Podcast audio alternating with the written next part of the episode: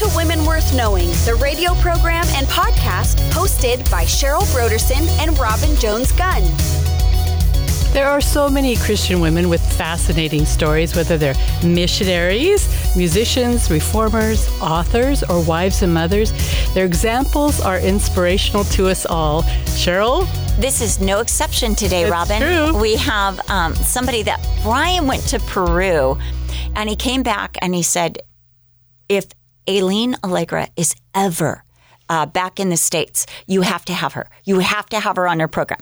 So I'm like, yeah, great. So he would say, I think she's going to be, this month she's going to be, in California. And then she wasn't. And so he said to me, Cheryl, Aileen is in town. And so quick. Yes. I'm so glad you did. And so he had Linda call.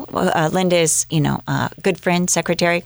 And so she called and she made the arrangements. And here we are in studio with Aileen Alegre. Now, Aileen, your story is a little different because you weren't born in California and yet your English is impeccable. You were born in Peru. So you've got to tell us, where in Peru, yes, a little bit about your upbringing. So you were born in Peru. I actually wasn't. I have to correct you. Oh, I want to hear all of this. Yeah. I was born in Fort Lauderdale, Florida. Oh, right. Okay. Yes, to first-generation immigrants. So my parents traveled from Lima, Peru to Florida on their honeymoon. Wow. They weren't even trying to live in America. And my dad's a bit crazy. And they got pregnant. So my mom got pregnant immediately on the honeymoon. And he was like, let's just stay in America. And their story's pretty crazy, but that's for another day. But yeah. Were they Christians at that time? No. Okay. So they immigrated. They moved up to New York. They had my brother up in New York. And then I don't know if I can say this on air, but their story's crazy because they, they faked their social security number and they did everything on that.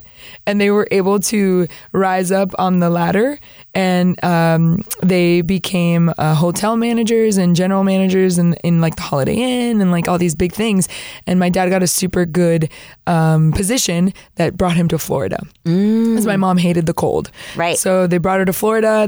They came down to Florida and through just a lot of things, they got saved at Calvary Chapel Fort Lauderdale. Okay. So, yeah. So that's... Well, a lot of people were getting saved. I remember when that church, we ended up talking to the pastor, the original pastor, and he was so discouraged because he had been there for like 3 years and there was 25 people. And I said, a funeral home. Yeah. And I said, just stay with it. The Lord just, we were in Vista and nothing was happening for the first 3 years. And then all of a sudden it just exploded. And the next year it exploded, yep, like more than Vista, yep, it was like crazy. So many people getting saved, which is fantastic. So now your parents are there. So that's why your English is so good. Yes. Because I was born in Florida. And then my parents, as soon as they got saved in Fort Lauderdale, missions is a big part of the Calvary Chapel movement. And so they started going down to Mexico all the time. And they wouldn't, I was too little. They brought my brother.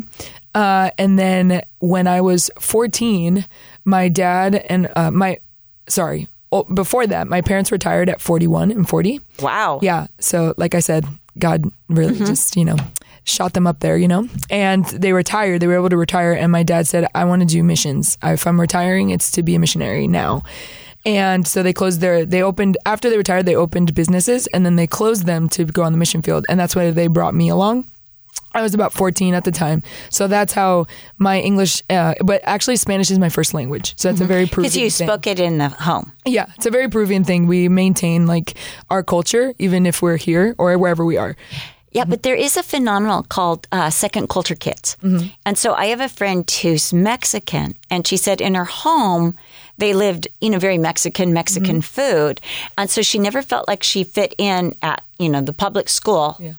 And yet...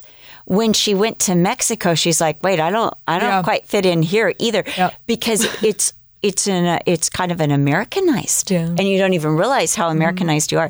So were you 14 when you moved back to Peru? Yeah. So we were 14. We went on the mission field. We went to Lurin, which is like 2 hours south of Lima, with a Calvary Chapel there. Mm-hmm. And we helped plant the church. So my dad and my mom helped plant the church. And yeah, we were there for 2 years. 2 years. 2 years. Okay. So what was the adjustment like for you? Yeah, you know, you're used to. Yeah, exactly. Well, it was crazy because, so like right before my dad tells me that he's called to the mission field and like, it's time to go. Yeah. I went on my own mission. I went, Fort Lauderdale did a middle school mission trip. I was in 8th grade and I went to the Bahamas. And when I was there, I had just really gotten saved. Like I wasn't walking with the Lord really before that much. And so 8th grade was like my year where like I got right with God, left the past, you know, and as I'm there on the mission, like in that week, the Lord's like, this is what I want you to do. And I was like, man, like I like this, like I could do missions. Mm-hmm. But I was like my parents in the very far future of like mm-hmm. having a career and a job and a bank account with money in it. I figured, you know, and I was like, yeah, I'll do it later. But I like this, like I could do it eventually. And I get home from that trip and my dad sits me down. He's like, we're going to go on the mission field. And I was like, my goodness. Yeah, I lost my mind. I did not like it. Like I was so mad. I was like, no, I'm starting high school. I have friends. I'm a very social person. So I was like, I need my life. I need my friends. I like boys. Like, no, you can't do this to me. And I was so mad. And he actually did something that most parents don't do, which was we lived with, my grandparents had come to live with us. You know, they were on their older side. So they came and lived with our family and he was going to keep the house. So they kept the house that we all lived in so that my grandparents could stay there. And we would just kind of go and come back, you know? So we had a place to live still in America. And so he was like, listen, if you're not called to come with us, you don't have to. You can stay with your grandparents. Oh, that's extraordinary. Yes. For a parent to not be 14, just pack your stuff and this is it. We're on our way out the door. Yeah, what a gentle way the Lord prepared you. Let's show you what it's like to live in another culture. Yeah, and and it was so sweet because he was like, I want you to come with us, but I'm not going to force you to come with us and I'm not going to have you unhappy on the field. So if the Lord tells you to come with us, amazing. If he doesn't, you'll go to school, you know. But at the same time, my mom was kind of like, I'll stay with you. She's like, I don't really want to go. And I'm like, no. And when she said that to me, I was like, man, I can't like divide the family. Aww. And so I was like, okay, let me pray about it. And I really did. I went and I prayed about it. And like I said, since I was just starting to walk with the Lord, like really hear his voice and like have my own Devo time, it was like one of the first times he really like told me what to do. And like I had confirmations and stuff. And it was like, okay, I got to do this. Like, God's speaking, which is new for me. So I'm like, I got to obey, Love you know, it. I don't want to lose this. So I went with them and it changed my life. I loved being in a different culture. I realized I didn't like living in America. Wow. Yeah, it was crazy. I realized I loved being out. I did homeschooling for 2 years. That part I hated. You little social butterfly there. Exactly. You are stuck at home. And then also, we didn't know what we were doing. My parents are immigrants, so we do not know American education.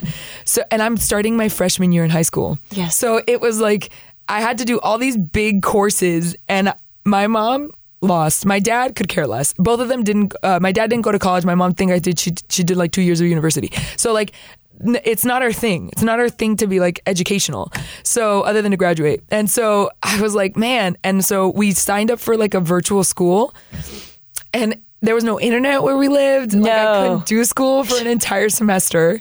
Then we switch over to another curriculum and I get out of the airport. So like we switch over, I go home to get a new curriculum. So I had to, go home because I wasn't doing school for a year or half a year.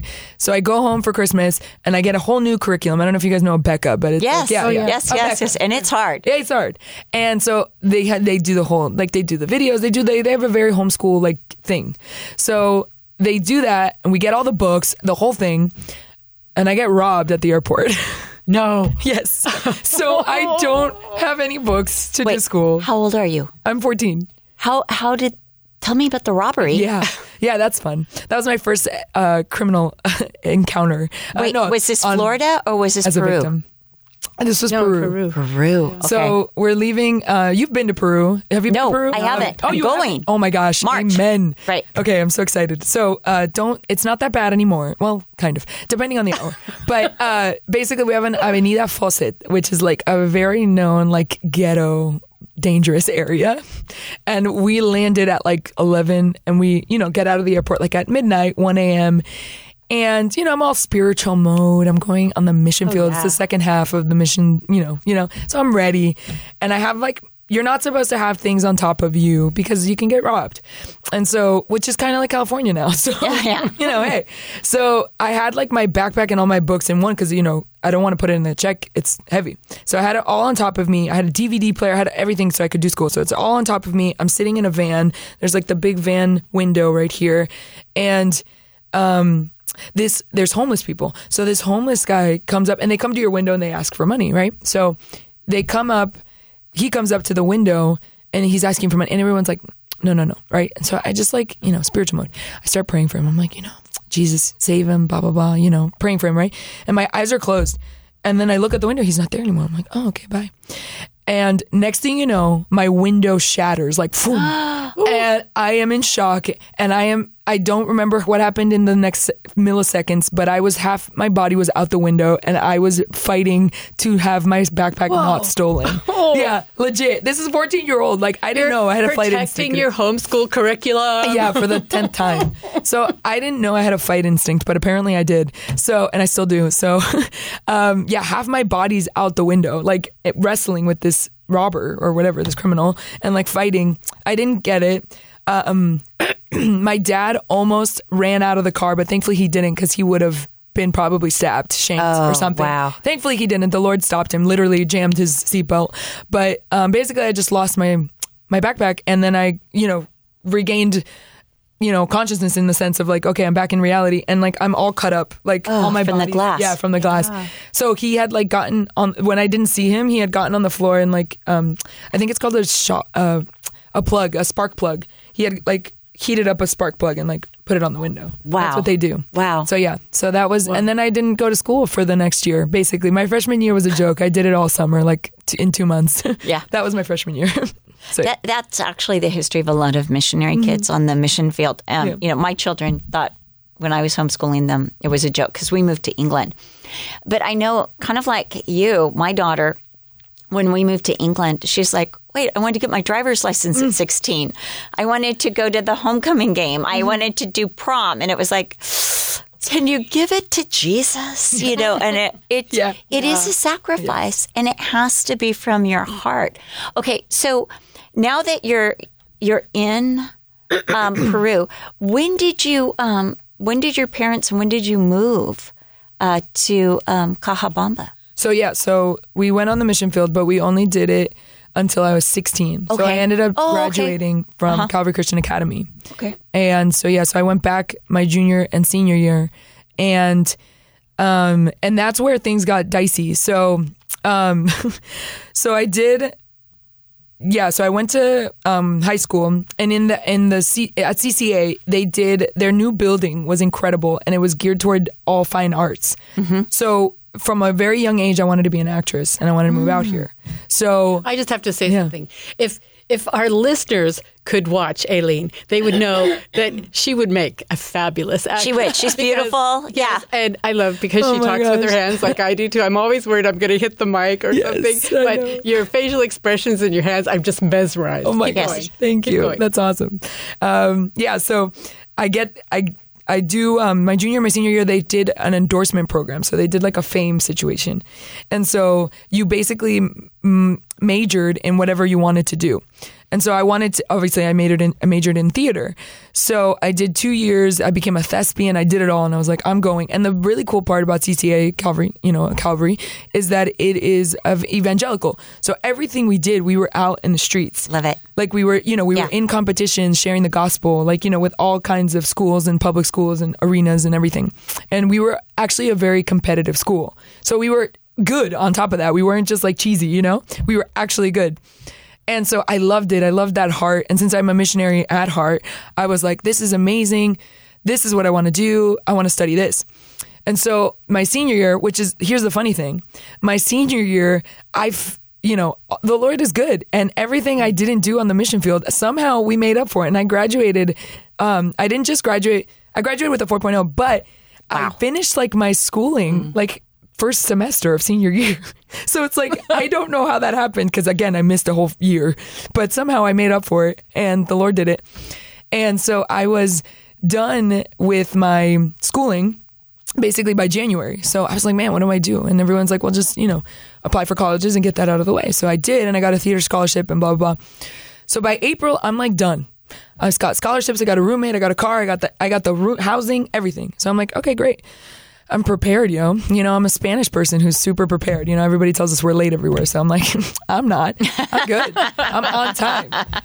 And I don't know if you guys know Pastor Chet. But yes, you do, I'm sure. And he is a legend. Yes. So that's my missions pastor from back in the day. Mm-hmm. So he was at Fort Lauderdale, and my senior year, my second semester, I was an intern. So I had to intern. That's part of the curriculum, was to intern at the church. So I interned at his office with his assistant. That is like very wild. If you know Chet, he has no boundaries. And, you know, he was a missionary in Liberia, right? Yes. Africa. And he's got stories that like make your hair go straight. Yes. Straight, like sticking up. It's like frightening stories, kidnaps and being in wars and totally no fear. Like God is with us, like a man of faith. He's now at Calvary Chapel South Bay. Amazing. Yes. So did you tell him the backpack story? And he said, oh, that's nothing. Let me tell you about it. Exactly. No, my stories don't like measure up at all. That's right. No. Although I have more now. We talked about it the other day. We don't know if that's a good thing. Yeah, exactly.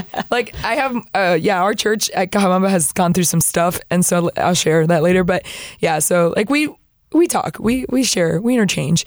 But yeah, so I'm interning at his office with his assistant, which is, for me, my mentor to this day and a legend, Lisa McMillan. And she's also a hardcore missionary.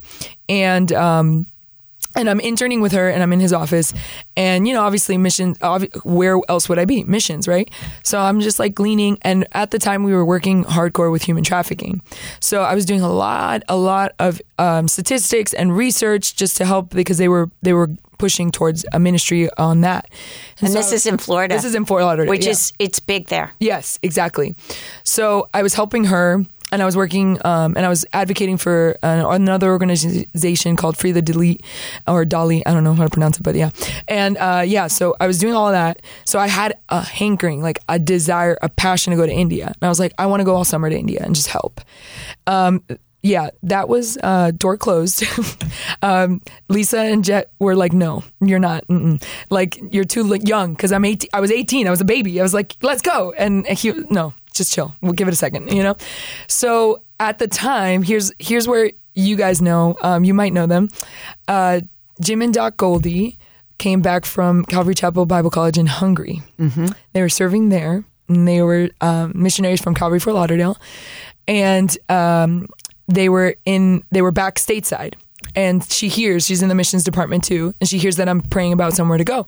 And she's like, just go to Hungary. You know, they have a vision for life, and you could just do that for 6 weeks. Like, you know, and I'm like, all right, like that's 6 weeks. And she's like, they go to like 4 or 5 other different countries. And I was like, yes, send me everywhere. And was this with Lisa Collins? Yes, Lisa Collins, I adore. Yes. She's been on this program. Yes. Mm-hmm. She is my lady. I love her. She actually just emailed me the other day. And so and she's also a Fort Lauderdale missionary. So she is. I got in contact with her. I was like, hey, but I'm going to be late. She's like, don't worry. Just get over here. That's Lisa. I was like, yes. So I went over. And so mind you, I'm ready for college. As soon as I would get back from AVFL, I would go to college 2 days later. So I'm ready. I have everything ready. And by this time, also my parents. So no, yeah, also side story. My parents are like empty nesters. So they're like, I'm not an only child. I have an older brother. He's awesome. Love him. Shout out to him, my brother. And he is, he's also married. He's in a relationship. So things are happening. And my parents are officially empty nesters. And they're like, time for the mission field again. Mm. And so I'm like, okay, great. Time for the mission field. So they're going their way. I'm going to college. And so I go to Hungary, and as soon as I get there, I see the director of the Bible College, Jeremy Foster, and his wife, and I meet them. And she's Christy. She's like my second mom. And she, I don't know who she is. I just meet them, you know? And I'm talking to them, and she goes, hey, let's sit for lunch. I'm late. So everyone's friends already. I'm late. I'm lonely. You know, I'm like, oh, geez, you know, I don't know anyone. So I sit with her and she's amazing. We're laughing. We're sarcastic. We're funny. We're bantering. It's great. And she goes, you're going to go to college? And I'm like, yeah. She's like, just defer a year. And I was like, no, why am I going to defer a year? She's like, you should defer a year. Like, come to Bible college for a year. And I was like, no, I have a plan. I'm going to college for 4 years. And then from there, I'm going to come to California. I'm going to study and be in cinema. And then from there, I'll go to India. Because no one let me go to India when I was 18, so I'm getting to India. Oh, the interesting plans that we come up with. Yes. And then God says, right? Excuse me. Yes. And so I was like, she's like, you're not going to do that. I mean, you are, but just defer a year. And I was like, no. And she planted that seed, and the Lord ran with it. He would not leave me alone for the next 6 weeks. I remember we went to Slovenia right there, like right after we had that conversation, and they took us to like, have your own Devo time, you know, because it is about getting with the Lord. Mm-hmm. So like, have your own Devo time and find out what he says to you. And I remember distinctly being on this Narnia, you know, place, and the Lord saying in Isaiah 43:18-19, he says, you know, behold, I'm doing a new thing. Do you not perceive it? Do you not see it? I'm making rivers in the desert and ways in the wilderness. And I wrote in my journal, in my Bible, I was like, man, I wonder what he means. Like, I don't want to do this, you know? And I closed my Bible, and I think I just did worship for the rest of the time. I was like, no, I'm not discussing this with you. Like, my plans are not being changed. And he wouldn't leave me alone. And by the end of the trip, I couldn't fight it. And I said, Lord, just make it clear to me what you want me to do, because he was really pushing me towards missions and, like, you know, starting a life of ministry. And I was like, Lord, like, if that's really what you want, like, you got to make it clear for me. I'm 18, you know, so this is like scary, you know. It is. And I was just fresh out of high school, and I was like, man, like, I don't know what I'm doing. And I remember I couldn't sleep, so I prayed that at night, and I was like, Lord, make it super clear. The next day I wake up, and I'm not kidding you, 3 different people came up to me and were like, God's telling me to tell you, you should stay. And I was like, no. I was like, man, no. And I was like, okay, I surrender. By the end of the day, I was like, I surrender. All right. You want me to go? Now I need biblical confirmation. Like, I need you to be real clear. I'm open to the idea. Tell me what you want. You know, I'm open to the idea now. And Sean Havilar, name drop again. Yes. But yeah, Sean Havilar was there, and he was teaching. I remember distinctly, it's my last day. This is where I met Sean and Megan. I love him so much. And so I'm sitting in one of the rooms, the fancy rooms, and he's teaching on John 21, and where, you know, Jesus restores Peter. And Jesus asks him, you know, do you love me more than these, Peter? And Peter says, yeah. And Jesus goes, feed my sheep, right? So what grabbed my attention and what Sean alluded to was, you know, what are your these? Mm-hmm. Oof. And the Lord just was like, what are your these, Aileen? And I was like, I know what they are. Like, going to college, having a career, having a life, having money before I go on the mission field, you know, and like all these things that just the Lord doesn't care about, but he also takes care of. So I was like, man, okay, Lord. And it convicted me. It's like, do you love me more than those things? And I'm like, I don't want to. I don't. And then he's like, okay, then feed my sheep. And I was like, okay. So it's like, that's what he was gearing towards. It's like, time for you to do ministry. You're called, you know, and all these things, right? That's so beautiful.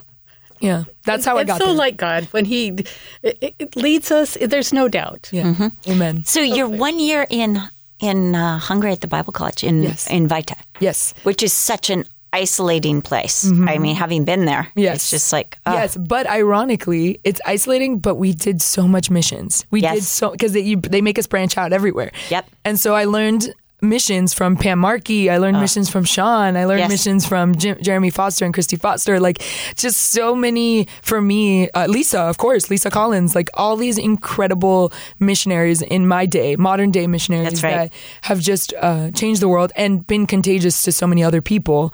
And I learned from them. I, to this day, say that is one of the best places to train, or was one of the best places to train missionaries. Because later on, I received missionaries from MTP. Yeah.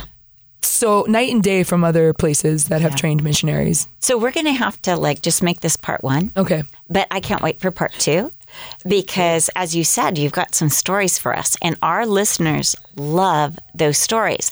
And I think this is so important because we're living in a climate where everyone is after comfort. And one of my favorite things that you said is these are the things God does not care about, but takes care of. That's like when I'm writing down, and I will be using that. So this is part one with Aileen Alegre. We can't wait for you to come back for part two next week.